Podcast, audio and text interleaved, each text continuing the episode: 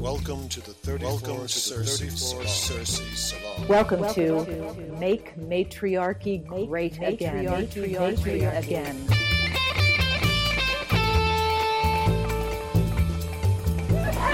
possible d'interagir tout au long de ce cours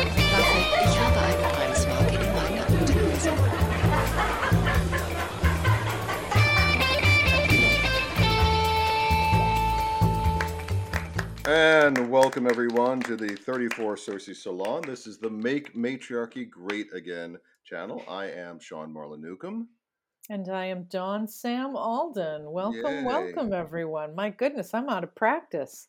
I know it does feel. I mean, it's, uh, for the listeners, it's been a little bit of uh, time between the last uh, two podcasts that we've recorded, but it is so nice to be back. And what a way to come back because we're going to have some fun today.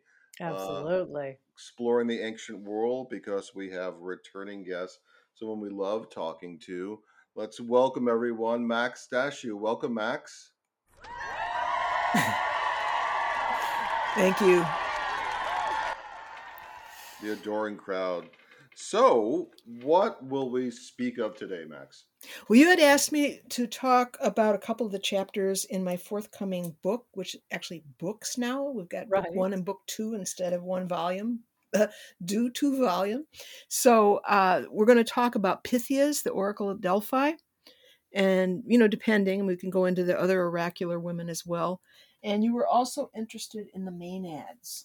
Maenads Dionysiacs. Yeah, Yeah, yeah. yeah. The This sort is- of in interior space uh, women and exterior space women. Well, I guess that's one way of talking about it. But I, I'm not totally confident we're going to have time to talk about both, but we'll see where it goes. You Let's know, give it a See whack. happens. Guide yeah, me. This is definitely a sweet spot for Dawn. I know that. So, um, so yeah, let's just jump into it. all right. Yeah, so the Pythias, the, this means snake woman in ancient Greece, Greece, and there is in some of the oldest iterations of the story, there is a female dragon who is guardian of the spring.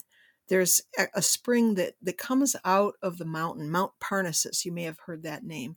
Right. is uh, is looming above Delphi, which is down the hill from the mountain, and this this spring comes out of the mountain and then it emerges again down below. So there's the Cassotis spring and what's the other one? I'm forgetting at the moment, but they have these two different names, same water course basically.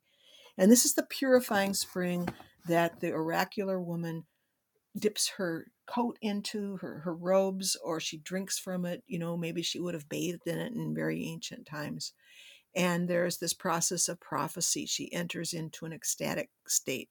And of course we know snakes are very closely correlated with transformational states with altered states of consciousness with many many meanings of course to the serpent.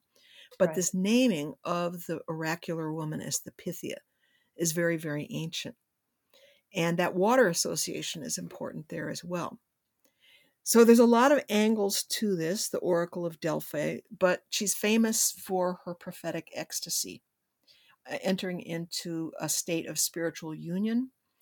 And who with is a whole topic we'll come to because first it's the earth goddess Gaia or Gaia, and then later on there's an Apollonian takeover of the shrine by a, a later male god.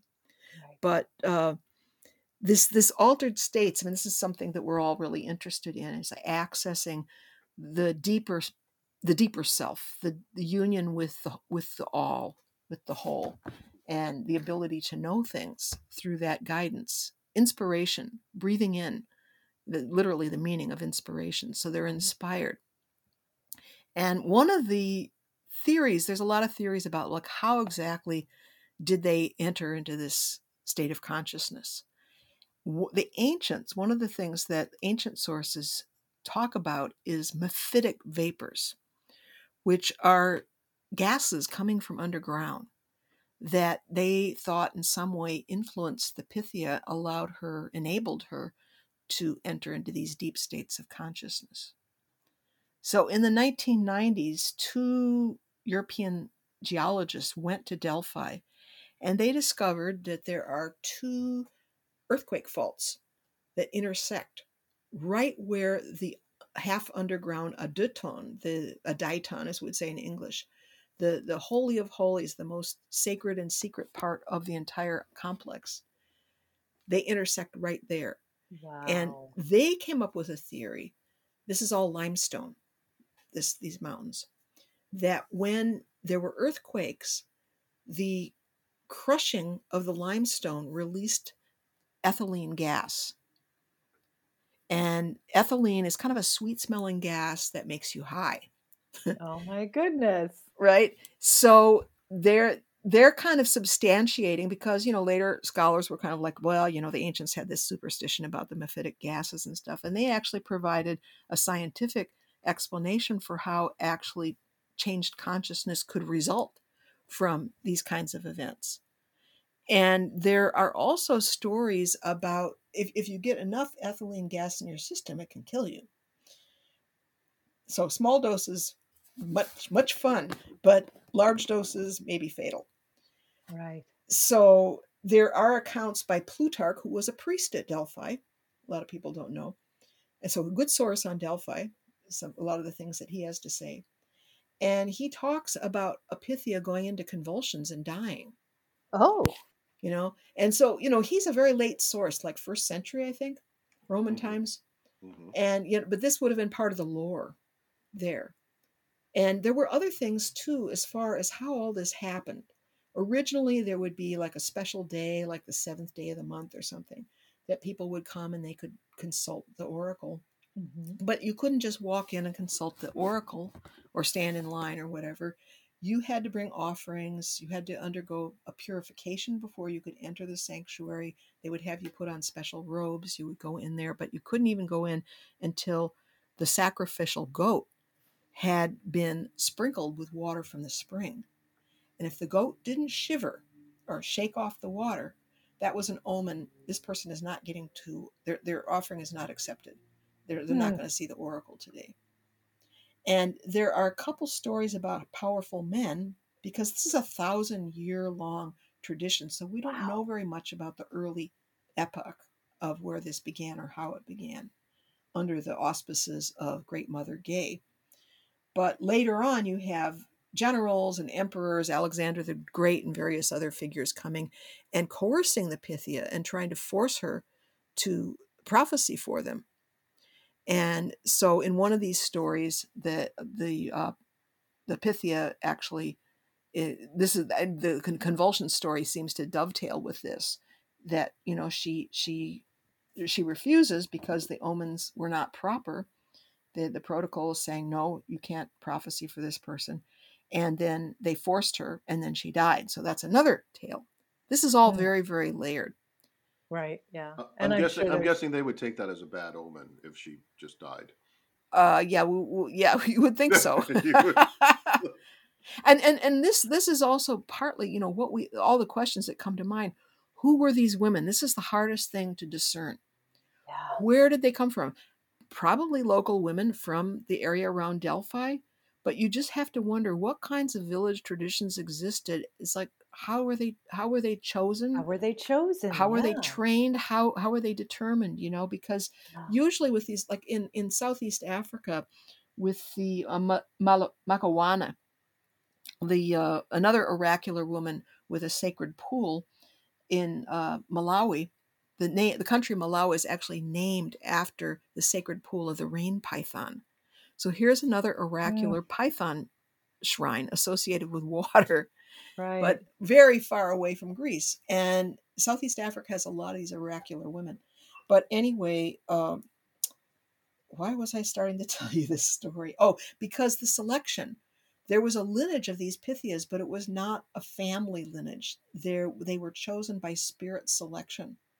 And so when one of the old Makewanas was either beginning to fade or died or whatever happened, and they knew they needed a new one, before long, some girl would start having signs of spirit illness. You see the spirit sickness all over the world with entry into into the shamanic path. And you know they're, they're being afflicted by the spirits as part of the initiatory entry. And so something like that could have been true. In the case of, of Malawi, the community had certain rites and signs that would indicate is this the right person or not. You know, by their responses, I don't know really how they did it, but they had ways of determining if this was the right one.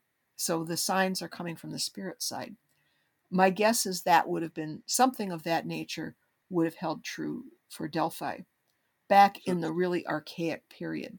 You know, maybe So even this is- before the archaic period. Sorry, so this is common throughout the world. These kinds of when uh, looking for these oracular women in different cultures around the world, there's some Yeah. A natural sign that they're waiting for, not some test of any sort, but just it Yeah. appears of its own. Okay. Yeah. And and like for example, the most famously in Siberia, the the shamans, the the early early stages of somebody becoming a shaman, they might appear to be mad. You know, um, very often there there are these these various manifestations, and the person will often avoid human company and go off into the forest and spend long periods of time off in the forest by themselves. And this is part of the pathway. But there always has to be some, well, there's either some kind of formal authentication where the spirits or the ancestors are saying, this person, we want this person to be the portal. Or there could be several people who are, you know, putting themselves forward or, or however it happens, you know, being uh, in in the community who are known to practice in some way, and the test might come in a different form of just who the community finds to be effective, right? The proof being in the pudding. So that that's another way of doing it. I don't think there's any one. I- It's very rare that you can ever say there's only one pathway how these things happen, right? So what we have to envision, one of the things about one of the traditions about the Pythias is that certain oral some of the legends indicate that Pythias made certain prophecies about the Trojan War, which would therefore put them before 1200 BCE. Right. All right. So and and maybe considerably before. Now, you know, how how historical this is you could evaluate for yourself, but if we count back, just saying the last possible moment for the Trojan War would have been before 1200, but let's just say 1250, okay? And then the Oracle of Delphi was shut down by the Christian Roman emperors at the end of the 4th century.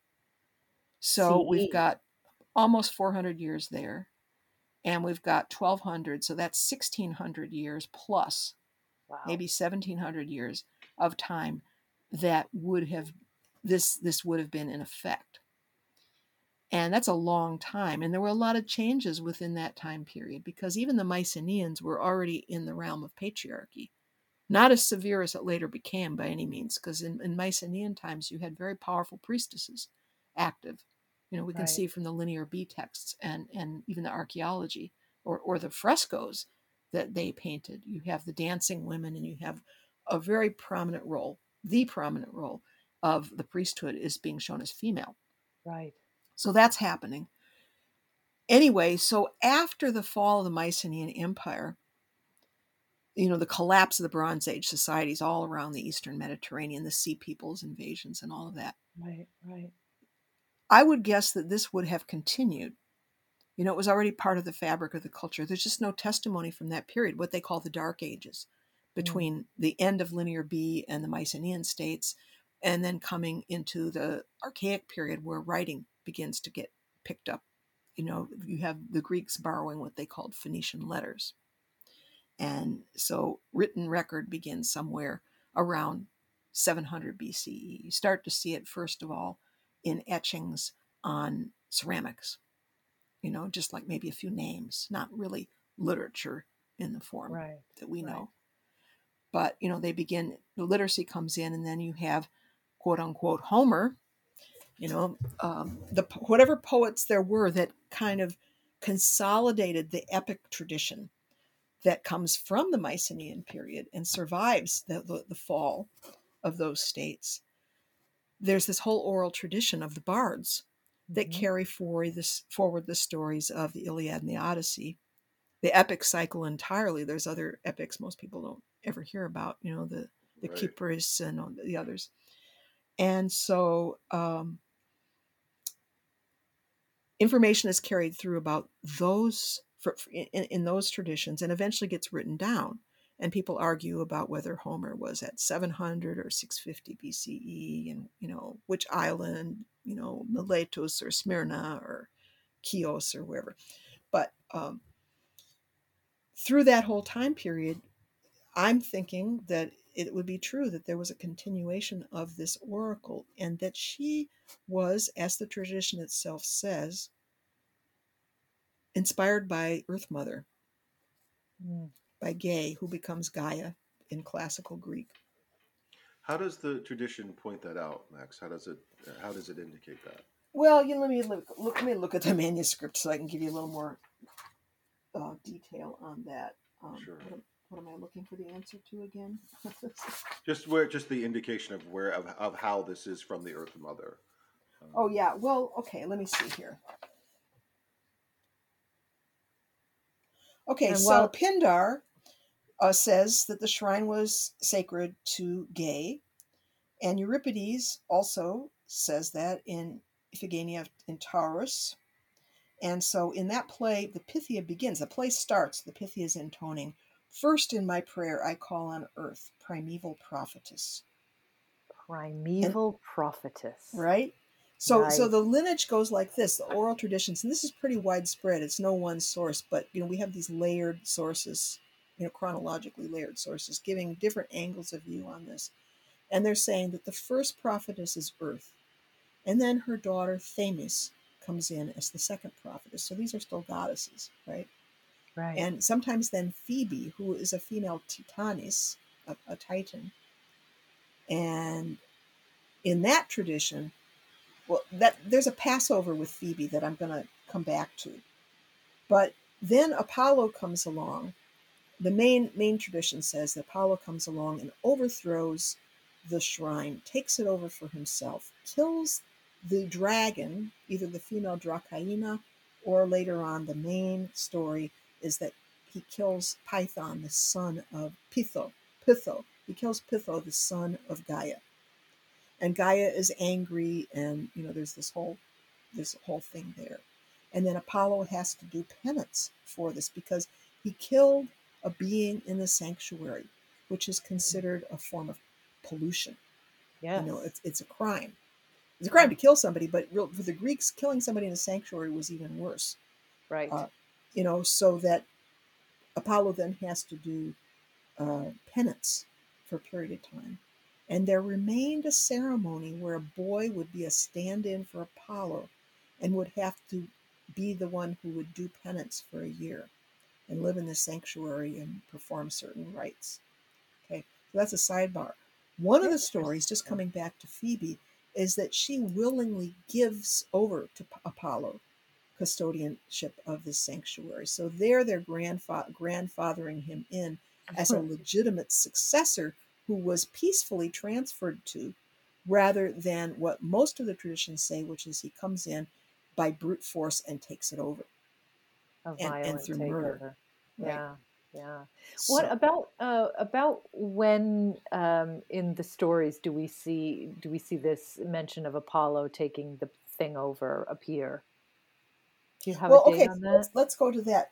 It appears now, now. Here's one of the things we have to say right off the top: is Apollo is a new god for the Greeks. Mhm. He's not ancient. He does not appear in Linear B, although one of the forms he takes over, Paion, does. But Apollo has a lot. He's very much linked to Asia Minor. A lot of the estimates talk about maybe the eighth or seventh century as the period of his advent. Okay. And so I think I can't remember is it the Hittites or one of the Luwian speakers had a god named Apollonius, Mm. and they um, there, there's a lot of different linkages of both Apollo and Artemis to Asia Minor, and of course we have Artemis Ephesia, right? But Right. their mother is Leto, and Leto is not really a Greek goddess either. She is a sort of a Titanis lineage who is very much linked to Asia Minor right? And especially to Lukia, which is the southwestern part of Turkey. The name meaning wolf, and Apollo has this wolf aspect as well. Mm. So, and when we talk about Asia Minor, I guess just for the so the listener has an idea, because the terms right, are sometimes unfamiliar. We're talking about the area mainly around the Black Sea and Turkey. Is that correct? well, Asia Minor is actually Turkey. and Turkey, right. Armenia. Let's not leave out the Armenians, but you know, Turkey has taken over most of Armenia. But yeah, that it's it's that that chunk of land, not the northern Black Sea region, That's just that part. Okay. Turkey, and and yeah, so good. Just to get the the uh, clarity on that. So and and then there's another part because uh, some of these Asia Minor forms of Apollo are connected to mice and to plagues. So if you remember, in part of the driving engine of the story of the Iliad is that uh, there's this wrong, of course, uh, rape and capture, cap, capt, um, rape of captive women is like part of the warfare that we see very clearly going on in the Iliad. Mhm. And so Agamemnon uh, captures a young woman who from Asia, you know, from the Trojan community, whose father is a priest of Apollo, and refuses to return her. And the, the, the father comes to the camp prepared to pay a ransom for her, which was the typical method. You know, elite Right. people could get their women back if they paid this, or you know, any captive, if they paid this ransom, and is insolently refused and sent packing out of the camp. And they refuse to give up the captive woman. And so he's a priest of Apollo, so he calls down a curse on the Greeks, and this plague sweeps through the camp. Right. And uh, so this forces the Greeks to their knees, and Agamemnon is forced to give up that captive. And then, and Achilles is one of those who's saying, "Look, you got to do this. All the men are dying. We're going to lose." And so then Agamemnon is particularly pissed at Achilles for this, and so he then seizes Briseis, which is another female captive that has been seized out of Lesbos, I think. Yes. Yeah. And- She was from a prior invasion. Or and and this is right exactly from one of the other raids that they did because Yeah. they they're they're basically pirates you know these these sea raiders they're part of the sea peoples that you read about destroying the whole late bronze age so then you know that's the the plot engine right there of the iliad is the refusal of achilles to fight anymore because his honor has been insulted you know it's not insulted by being a rapist not in this context and so he refuses to fight and the greeks are you know really not necessarily they're not going to win and so the whole thing is how do we get achilles back in the fight but right. that's right. And that's the the, women the are chain just of events leading up to that right. It's The women are just playing cards in this game. Practically. Totally. Yeah. Yeah so I that, just that's that's point just out- oops, go ahead sorry. No, sorry. Just I wanted to point out that it's interesting how we, in modern times, sort of whitewash that story where we've got in the I think it's the 2004 Troy. So obviously Briseis is this love. She's a, a war rape victim. Yep. But in the movie, she's like this, you know, lovely love interest. She's just really a no yeah exactly boyfriend. well and it's even just so insane. even the Iliad romanticizes it. You know, there is no empathy for the women whatsoever inside there. So Right. that then, you know, I mean, they they have her. Actually, she's mourning Patroclus more than than Achilles. When Achilles is killed, she's much more upset about Patroclus because at least he was trying to convince his bud to marry her. That would take her at least out of slave status. She's going to be raped one way or the other, so why not at least not be a slave? You know, get some status. But yeah, so um, anyway, that's all just to say that, you know, in terms of the Asiatic connections of Apollo. Now, there's another set of connections, and this is sort of interesting because there's a legend that Apollo originates his his takeover of Delphi is dated well they don't give really a date to it but a lot of scholars think this would have been somewhere around the 8th or 7th century there's a legend that there's a, a bunch of cretan traders who are heading for Pulos, which is on the southwest corner of the Peloponnese. And they are blown off course, and Apollo, as a dolphin, as I recall, leaps into the uh, boat, into the ship, and tells them, No, no, you're going to, I'm going to make you found a temple. So they sail up the Isthmus of Corinth, going, you know, into that narrow defile there between the Peloponnese and the rest of Greece. And he sails them to the shore where they debark and go uphill up into Delphi, and they become his priests. And archaeologically, there's a lot of evidence of Cretan influence in that archaic period, the early archaic of, of Cretan influence. So that's a And- whole that's a whole story.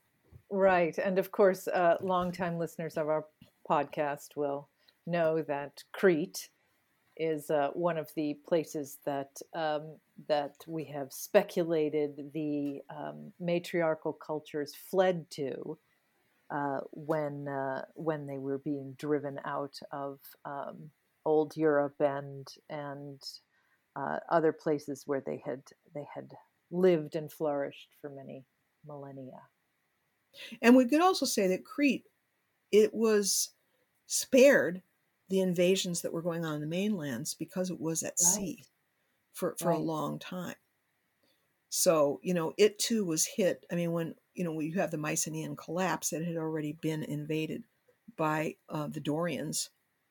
Had, you know, it took the, it took the mainland uh, Greeks a while to kind of like they had to invade the Indo-European invaders came in waves. So they're thinking they came in maybe 2200 BCE, the, the Proto-Greeks, the Helladic people. And there, there might have been several different invasions because you have like, you know, the Dorians and the Achaeans and vi- different groups, the Aeolians. These are really regional groups at some point in time. But the Dorians, they are the ones, that language is the one that became the dominant language when the Greeks invaded Crete. But before that, the Indo Europeans are not notably seafarers. You know, that's something that, that happens later. They're really land based.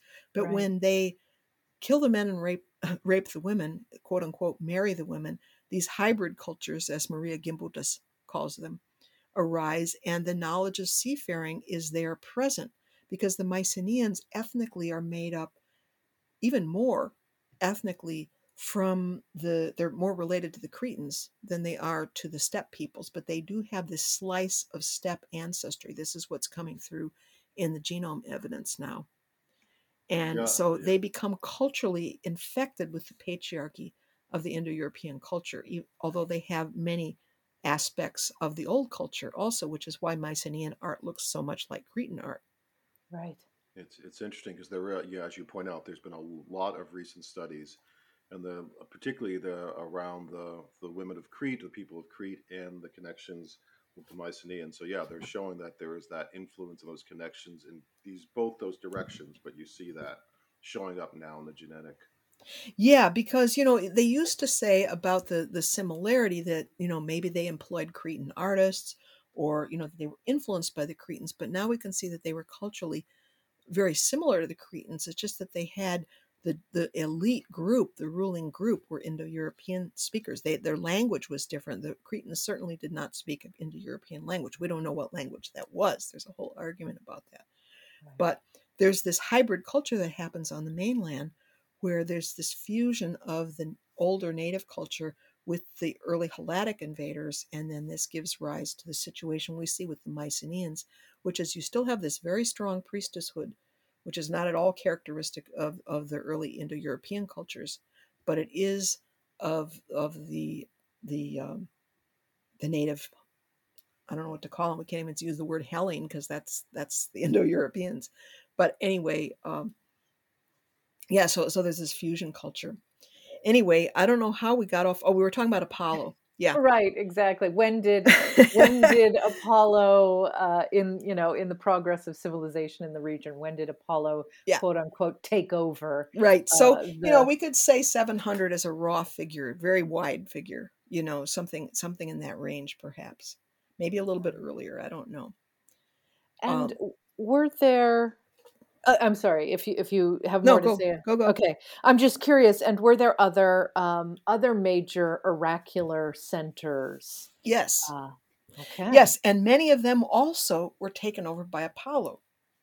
And there's stories about them. So one of the stories that's that's very interesting, and this is very close actually. It's not some of the others I'll talk about in a minute. I'm just trying to see if I can find my notes on it because I might be able to give you a juicy quote. But uh, Apollo comes, he's headed in the direction of Delphi, but first he comes to Tryphusa. There's another nymph of the spring. Let me, let me just find this. Wow. first. Again, an association with the spring or Yep. pool. Yeah, seems to be associated with oracular sites. Oh, hell. Are you going to edit this? Because I'm just trying to find this book. I want to say the It's name. no wor- it's no worries. We can we can we'll we'll play mood music while you while you look, listen.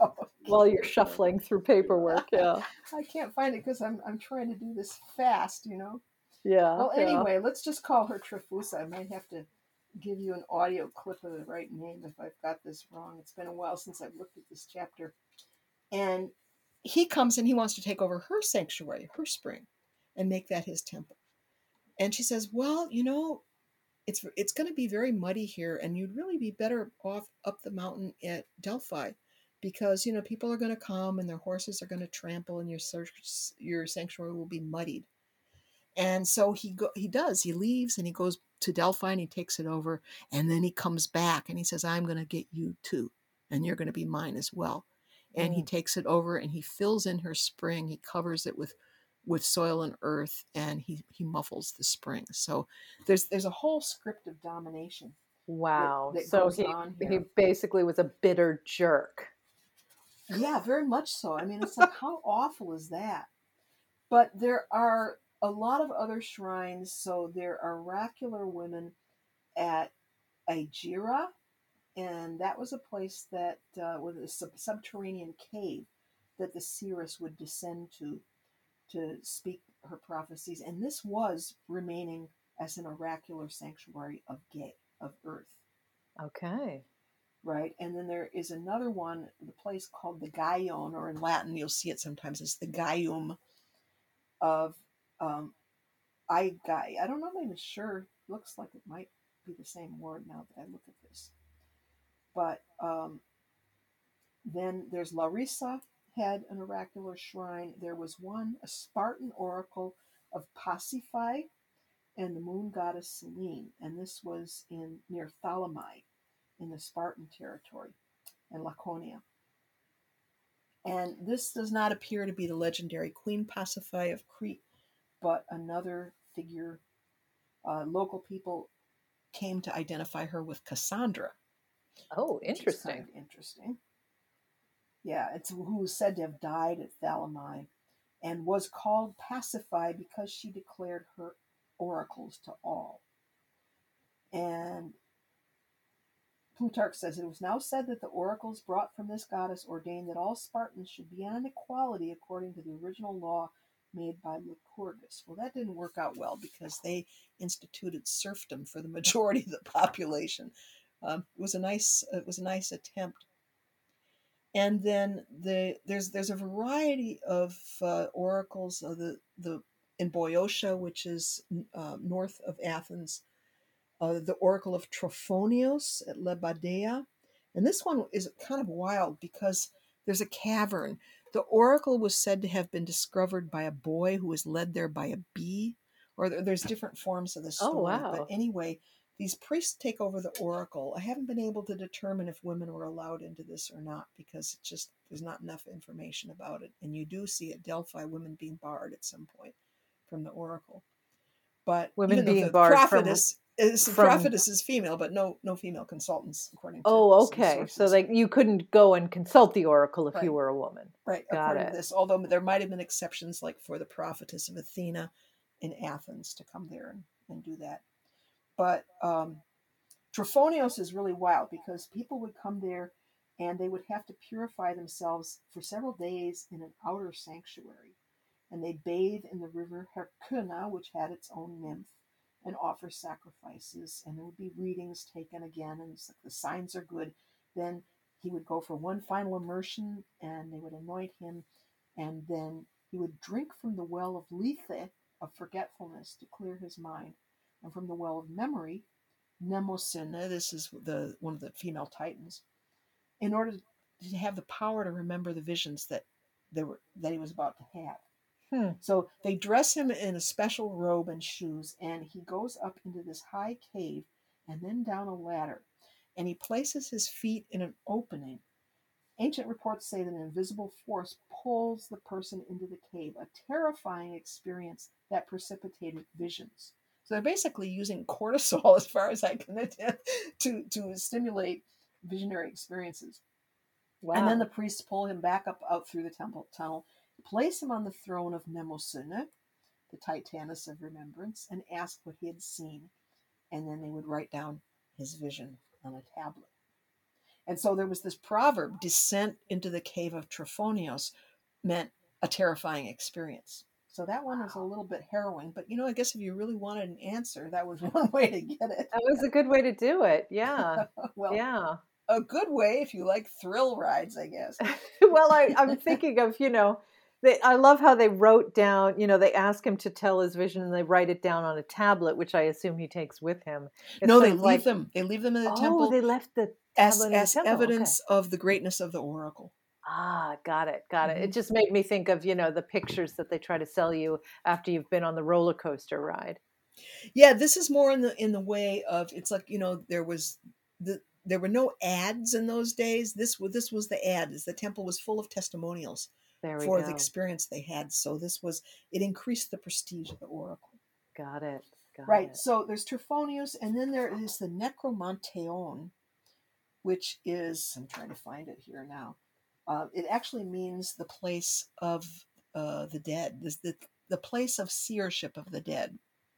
Right. So Wow. you've got the word necromancy, and this to Right. our minds, you know, calls to mind a magician who does these arcane ceremonies to call up demons and do things. You know, uh, to call up the dead in particular Right. Reanimate dead bodies and things right like you know kind of yuck but there was in fact i think what we're looking at here is remnants of ancestor veneration that were part of the much older culture so this was at a at a place called Ephyra in Epirus. So this is way over in northwestern Greece, northwestern Peloponnese actually, at a place on a hill between where two rivers came together, and it dates back to the Bronze Age, with the, you know what a cyclop- cyclopean architecture is? These huge stone blocks that are irregular that are kind of fitted together.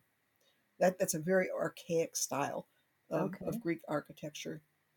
And so you go through a processional hall into a labyrinth with many doors and finally into a great chamber. Underneath that was a vault with multiple burials. And there are indications the site was sacred to Persephone, mistress of the dead. Oh. And it was a renowned entrance to the underworld. So in the Odyssey, the hero goes there to consult with the shade of the seer Tiresias. Right. Okay. So those are all famous examples, but one very important oracular center is the black doves of Dodona, the Pe- Pelei. And there are three female uh, oracles at this shrine. The, oh, it's mentioned actually in the Iliad. Is it the Iliad or the Odyssey? I forget. Um, one of the Homeric poems. So this again is in Ep- Ep- Epirus, almost to Albania and it was way up in a high wilderness mountain, uh, stormy area, and uh, in an oak grove. And they had a perpetual fire, and it was named after the Okeanid nymph Dodone, and it was consecrated to a pair of Zeus and Dione. And these two names, although they don't look alike to us, are both descended for the, from the oldest Proto Indo European word for goddess and god. Interesting. So the root deos eventually turns to Zeus in Greek, but in for the female side of it, linear B texts give us Diwia, which is a female form of that. And you can see how Diwia could have descended from the Proto Indo European form Dewa. right. And then in classical Greek, that becomes Dione. So, you know, you'll often see her referred to as the female counterpart of Zeus. And it's like, well, why is he not the count- male counterpart of Dione? You know, it kind of like make her subordinate in that that way linguistically.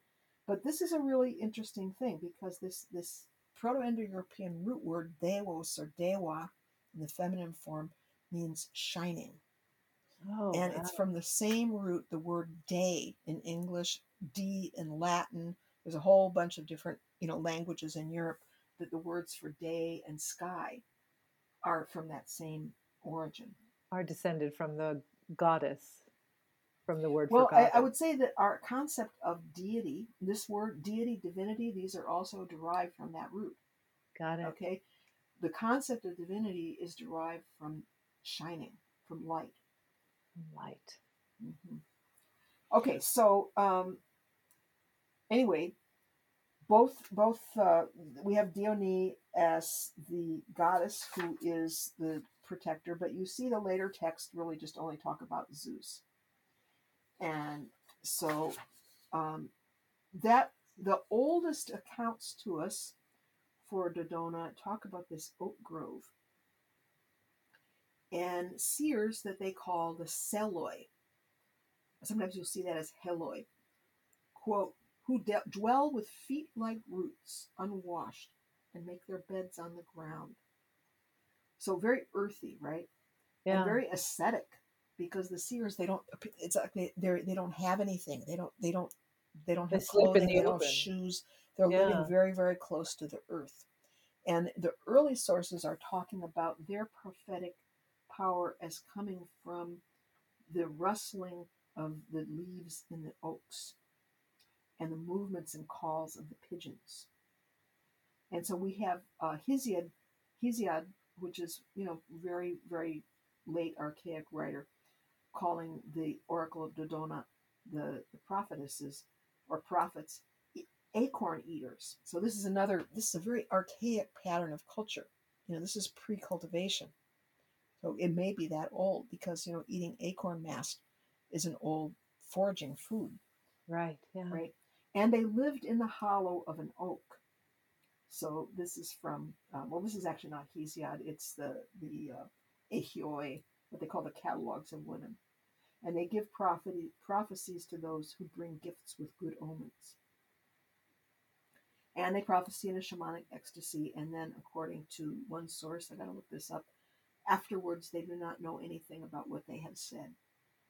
So they're gone. You know, Right, it's, it's right. deity a coming trance. straight through them. Right. Right. So, so those are the oldest pieces about them. And, And I, know, I love this idea that they they listen to the rustling of the of Yeah. the wind in the trees. yeah, That the message comes from the sky, comes from air, right from wind. from wind. That's Yeah, wonderful. yeah, and and wind as spirit, right? Yeah, that, Right. that's Again, inspiration. Yes. right, exactly. Yeah. And and and the whole idea, the whole thing is wilderness. It's ecstatic. It, there's nothing to do with the power structures of man. You know, it's just strictly in union with nature. That's the source of the inspiration. So then a little later we have another layer because they don't talk anymore about the Seloi, and we have instead Herodotus talking about the black doves. And he talks about an Egyptian tradition that Phoenicians had carried off two priestesses of what he calls Theban Zeus. And this probably would have been the oracle of Ammon in the Egyptian uh, oasis of Siwa. And he, well, anyway, he sold. Maybe, maybe it was from Thebes itself, Thebes in, in Egypt. He sold sold one of them to Libya and the other in Greece. So so that would have been the oracle at Siwa would be in Libya, and then this other one Do- Dodona in So Greece. these were priestesses who were kidnapped and sold into slavery? Yeah. Wow. Yeah. But nevertheless founded two famous oracular temples of Amun in the Siwa oasis, and they, they say in Libya, but this is part of what is modern Egypt, the western desert of Egypt, and of Zeus at, it, at Dodona. And so then we have a different description, though. According to Herodotus, he says he got a different description from the actual priestesses Promenea, Timarete, and Nicandra about their origins. And they say that two black doves flew away from Thebes in Egypt, and one of them alighted at Dodona and the other at Libya. And so the one at Dodona perched on an oak and speaking with a human voice told them that there would be an oracle of Zeus. As to the bird being black, they merely signified by this the woman was an Egyptian.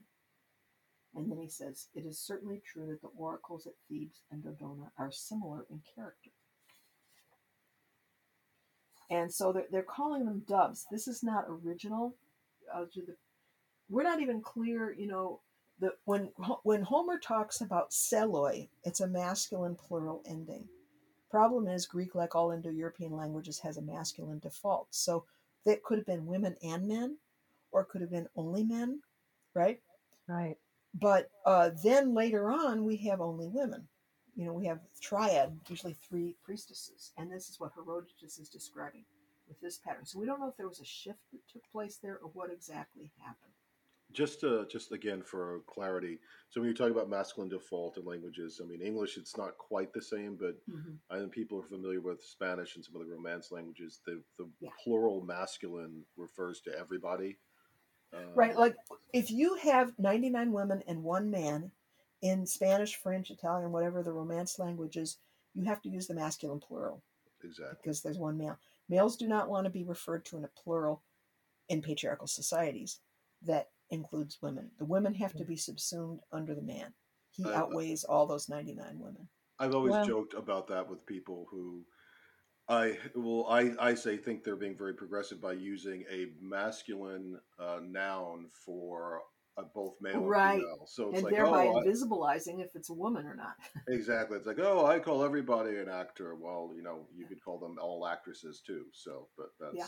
Well, yeah, but see, you know that it, it's just like it, it's it get, it gets to be a judgment call because actress is, has become so overlain with sexualization yeah that actually female actors don't want to use it anymore. Oh and I no I, understand know that. I know So, so I mean, I'm going to be doing actually a podcast in the future that is talking about this because I just picked up this old book. I, I had it in my archives for a long time.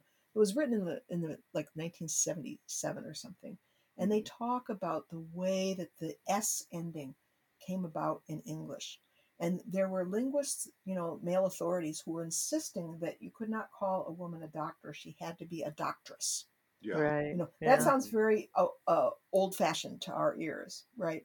Poetess. So feminists usually want to say poet, actor, but there are certain exceptions, and I make the exception. I don't want to say priest for a woman. I want to say priestess because it has a different valence, which has It- not been over sexualized as some of these other words have been. It, it is interesting. I mean, I, I, I hear what you're saying, and I, it, it absolutely makes sense. It's just interesting to me, though, yeah, that we don't think about the fact that we're choosing. I'm not talking about from the feminist standpoint, Yeah, but yeah. usually from the male standpoint of Right. wanting to seem progressive by saying, I'm going to be progressive by letting my default language say you're just like me, as opposed to I'm just like you. Yeah, exactly. And and you make a good point, and I really agree with you on in the instance you raised because I I mean I've seen people use priest as a default, and then that basically it desexes the term for women, but it actually maintains the masculine assumption that Exactly. is around priest, and that is and damaging. 300 years from now when they're looking back and they see you know this was an episcopal priest uh, you know julie smith they're going to say oh well that must have been a man because they're using the word priest so Right. there Well, couldn't you know- have been any women priests right Well, yeah, I mean, it just it just gets all tangled up. And you know, there's the, one of the sources I've been using for my book. He insisted on, so he thought he was being very cool by using the word priest for females. He thought that was a more egalitarian approach, but then it- becomes necessary because of the sexual politics of the story he's telling. It is necessary to designate is this a female priest or not, right? So Right. he keeps using the word woman priest but he uses priest. He doesn't say man priest.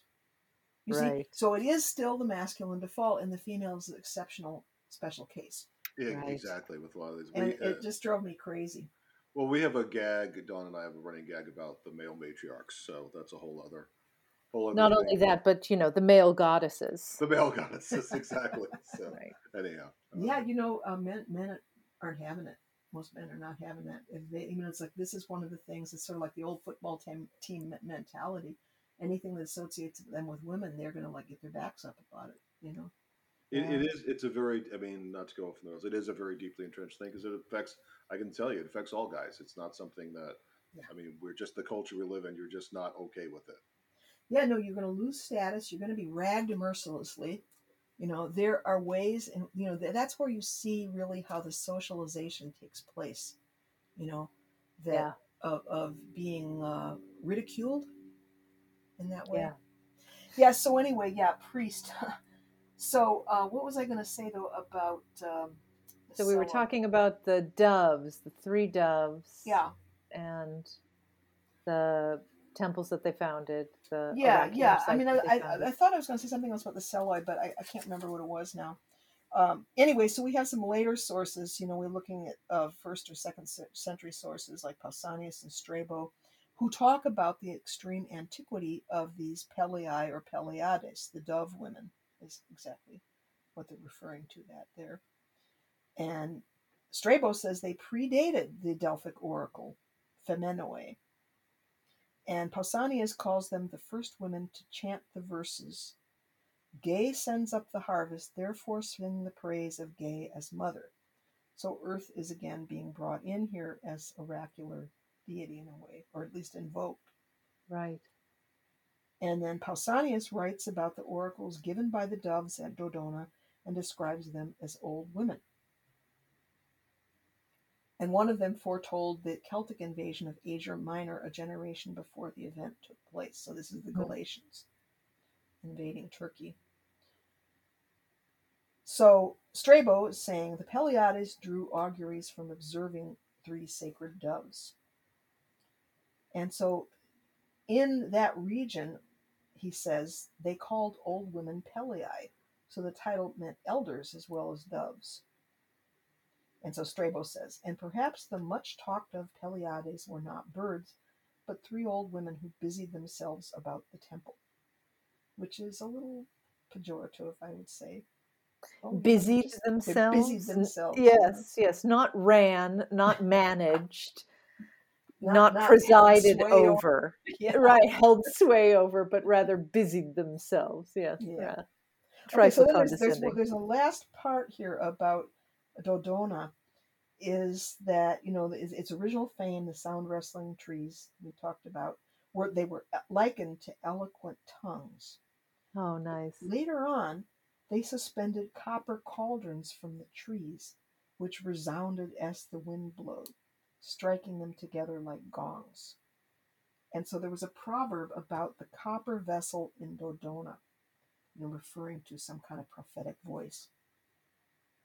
And then even later on, maybe this was in Hellenistic times, they added two pillars. One had a statue of a boy holding a scourge, and the other had a bronze cauldron. And when the wind blew, little bones at the end of the scourge would strike the cauldron and emit long tones, which were supposed to have prophetic import to them. Similar to a gong or a Yeah. singing bowl. We're using Exactly. sound, sound as divination. Yeah. Yeah.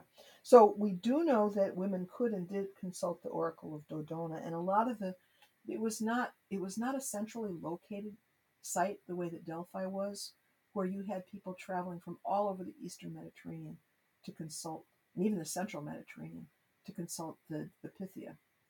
You know, powerful people. Whereas Dodona was much more about people's everyday lives. So there's a lot of uh, you know, they, they have inscriptions there also about the questions people ask and the answers. And, you know, will I conceive a child and, and different things like that are among the questions. That's So- fascinating, and and the the incredible um, length of history associated with these sites. Yeah, the the long uh, through line of history, really. Yeah, You know, that's that's a lot of time there. Especially if Dodona is even older than Delphi, so we could put it back, you know, well into well into time, you know, maybe 2000 BCE already. So that's Dodona has nothing to do with Apollo, but then we do have more uh, female oracles that were as at Delphi taken over by Apollo. And these are in western Anatolia, so maybe they were originally associated with Apollo. Um, but we have one at Patara in Lycia, the Oracle of Claros, which is up in Ionia, I think, and Didyma, maybe Caria. Um, and, and so these are in what's now western Turkey. And one of them at Patara is the priestess who delivers the oracles is shut up in the temple during the night. So she's receiving her prophecies through dream incubation. Do you know what this Mm. is? You go with an intention, you do some kind of ceremony, you stay overnight in the temple, and then you dream the answer. right. So um, that's interesting. So then, okay, we come to Claros and Didyma. uh, there in Eastern Asia Minor, sorry, Western Asia Minor. And there again, Claros oracle arises from a sacred spring and cave near Colophon. It was already a sacred site in the ninth century. So this is even pre Homeric. Wow. There was a circular stone altar there around 650 BCE, and then a larger rectangular one added when a temple to Apollo was built there. So, um, you know, iffy about his original uh, sponsorship of that temple. But legendarily, he said to have sent the prophetess Manto, whose name means prophetess, into exile from Greece. And she had been taken captive out of Thebai, the Thebes as they would say it, but Thebai is the Greek. And that she, she gets brought to Delphi, she and her sister, in some of the stories. And then Apollo, uh, you know, Paul's having sex with everything in sight practically. So, you know, there's that whole part coming in. But he decides he's going to send her as a missionary to go over into uh, Colophon and, and found this oracle of Claros. And so that implies that he was not the original deity. In fact, that it actually came from the Hellenic side. But anyway, they say that her tears created the spring under the temple. And then later there's- accounts say that her son Mopsos was the founder of Claros.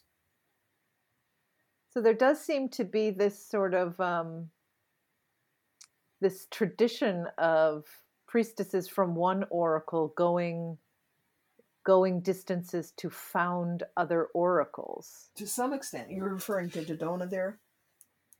Yeah, hmm yeah, and then that's this one you just instance. Mhm. mentioned, yeah, is another instance of that. And in both cases, under coercion. Yes, yeah, So that's, I mean, you know, this is, I mean, when we're when we're looking at this, both the Bronze Age and the Iron Age, these are not peaceful times, you know, and the taking of female captives and women being dragged from one continent to the other is happening. So that's some of the historical background to it.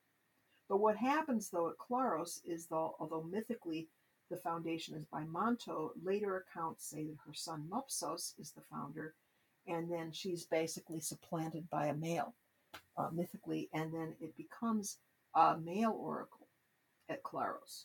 Hmm. And but you still have the Omphalos stone there, so very much along the model of Delphi, and they're also drinking water from the spring. And uh, just for our listeners, the Omphalos stone. Is the navel stone? There's a stone that was supposed to be at Delphi, which was in some way connected to Pytho, to the to the serpent deity that was the son of, of Gaia, and I mean the navel of the earth. So at Delphi, the saying was that there were two eagles that wanted to find the center of the earth, and one flies from the east, one flies from the west, and they came together at Delphi. And that was where the Omphalos stone was placed in order to, to show that was the navel of earth. to indicate that that was the navel of the earth, the place, of course, where the child and the mother are connected. Right. Yeah. Yeah. Yeah. So uh, they have that also at Claros. Now, if we go to Didyma, which is not that far away, uh, still in Asia Minor, we have female oracles again, also under Apollo, as I recall.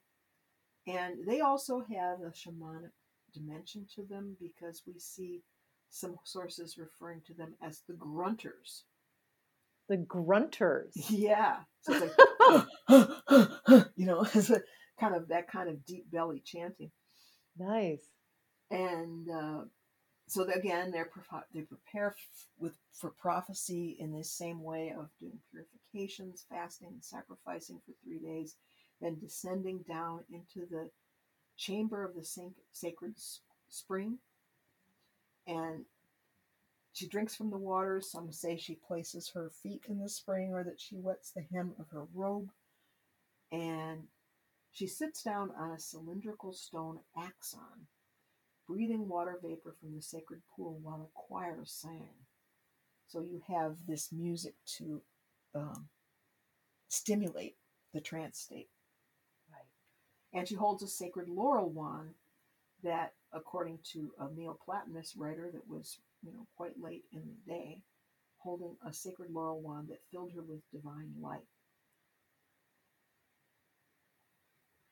And so Herodotus says, well, this Herodotus says the temple of Didyma predated Greek colonization of Asia Minor.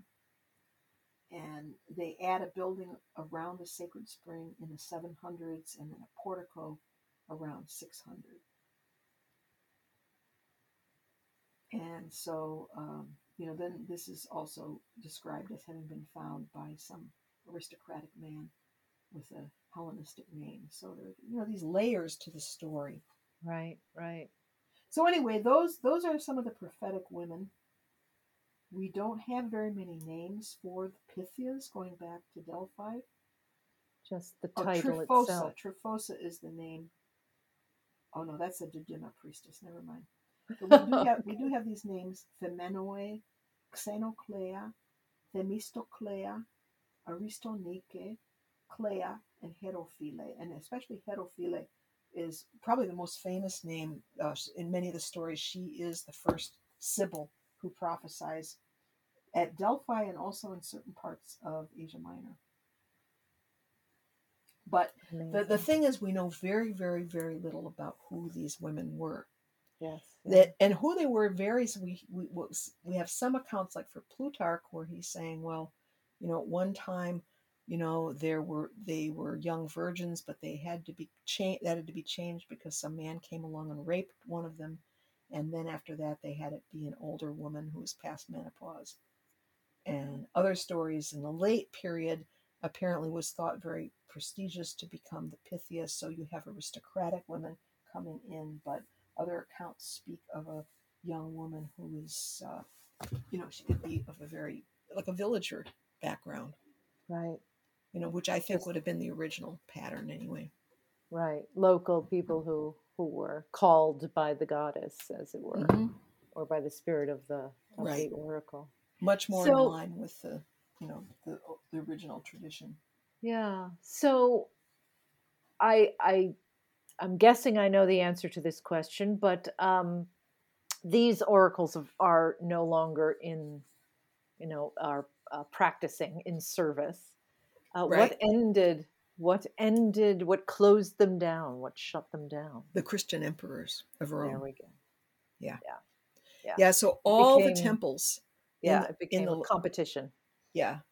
I mean, somewhere around 325, Constantine never officially converted because I think he was afraid he'd lose his imperial throne if he did so, but he was already beginning to make interventions on behalf of Christians and even institutionalizing the Christianity in certain ways. But after his death, then very quickly, you have this move to Christianize the Roman Empire. And that goes on all through the fourth century CE by the 390s it's getting really bad. It's kind of like a step by step process. And Mhm. so theodosius uh, is closing temples left and right and they're turning temples into stables in order to desecrate them or they're demolishing them and reusing the the marble for other buildings for churches. Sometimes churches are built right on top of temples. The Right. parthenon gets taken over and turned into a church of mary you know um, there's there's all these things going on and so the i forget if it's theodosius who closes who shuts down the oracle of delphi And- So, you know, perhaps part of the reason why we know so little about Mhm. these oracular women is because I would imagine that when these these temples uh, were shut down, that the rec- any records associated with them would Yeah. probably have been destroyed.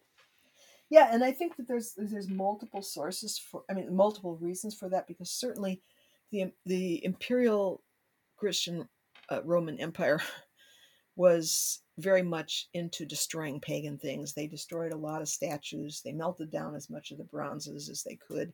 They burned a lot of texts. Justinian in the east the, the eastern emperor the byzantine emperor uh, specialized in book burnings and destroying shrines and so all of those forces were going on. But even then, it didn't end there. It continued in following centuries. And there were other wars and invasions. The Seljuk Turks come into Asia Minor. They probably didn't care anything much about paganism, but they convert to Islam. And so then, you know, there are just these multiple layers of repression that result in the destruction of Hellenic literature to a large extent.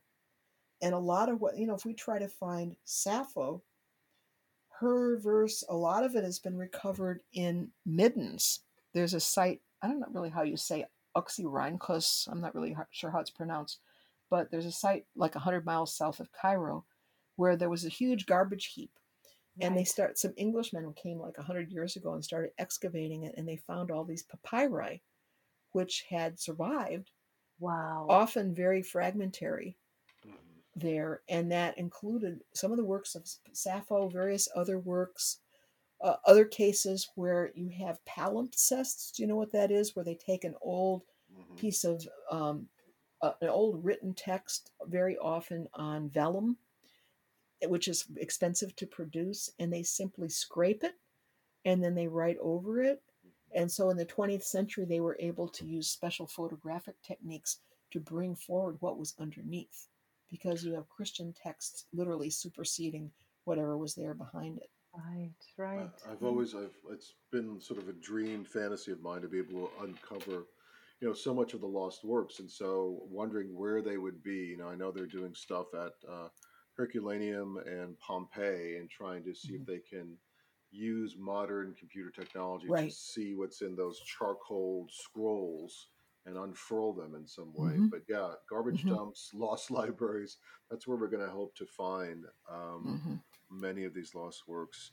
Uh, I wonder what just as we as we come to the end, what would you want to leave the listener with about these women and about this um, this uh, Lost status, this, tradition. this Yeah. tradition exactly? What would you want to leave them with? Well, it's it's just the ability to envision what a world would have looked like, and especially before Apollo comes in, where you have prophetic women going into ecstasy and prophesying. There are endless testimonies to the accuracy, as well as often the inscrutability of the the prophecies of the of the Pythias. Um, I, I, it's just something to meditate upon of what that would have looked like that you have to climb up this mountain you know you're going along a probably a dirt pathway and there is this shrine and you're to immerse yourself in the water and to clothe yourself in these fresh wool robes and you know perform prayers and sacrifices and get led down into the holy of holies where the priestess is there seated on her tripod. And to hear whatever you know you you're given a prophecy and then you have to figure out what it means you know it's not like yes you you should you know the answer to your question is you must do this that and the other i mean sometimes she will say things you you you're supposed to do but it, a lot of times it's it's notoriously difficult to decipher sometimes the meaning but the meaning is always is always correct eventually the truth of it will be uh, will come out Will out. Yeah. right but yeah. you know it's just i think it's a precious remnant for anyone of european descent to see that such priestesshoods existed especially to visualize what they looked like before this this male overseer administrative priesthood comes in. I mean they never were the prophets. There have been attempts to say that they must have interpreted the prophecies to people but there's no evidence for that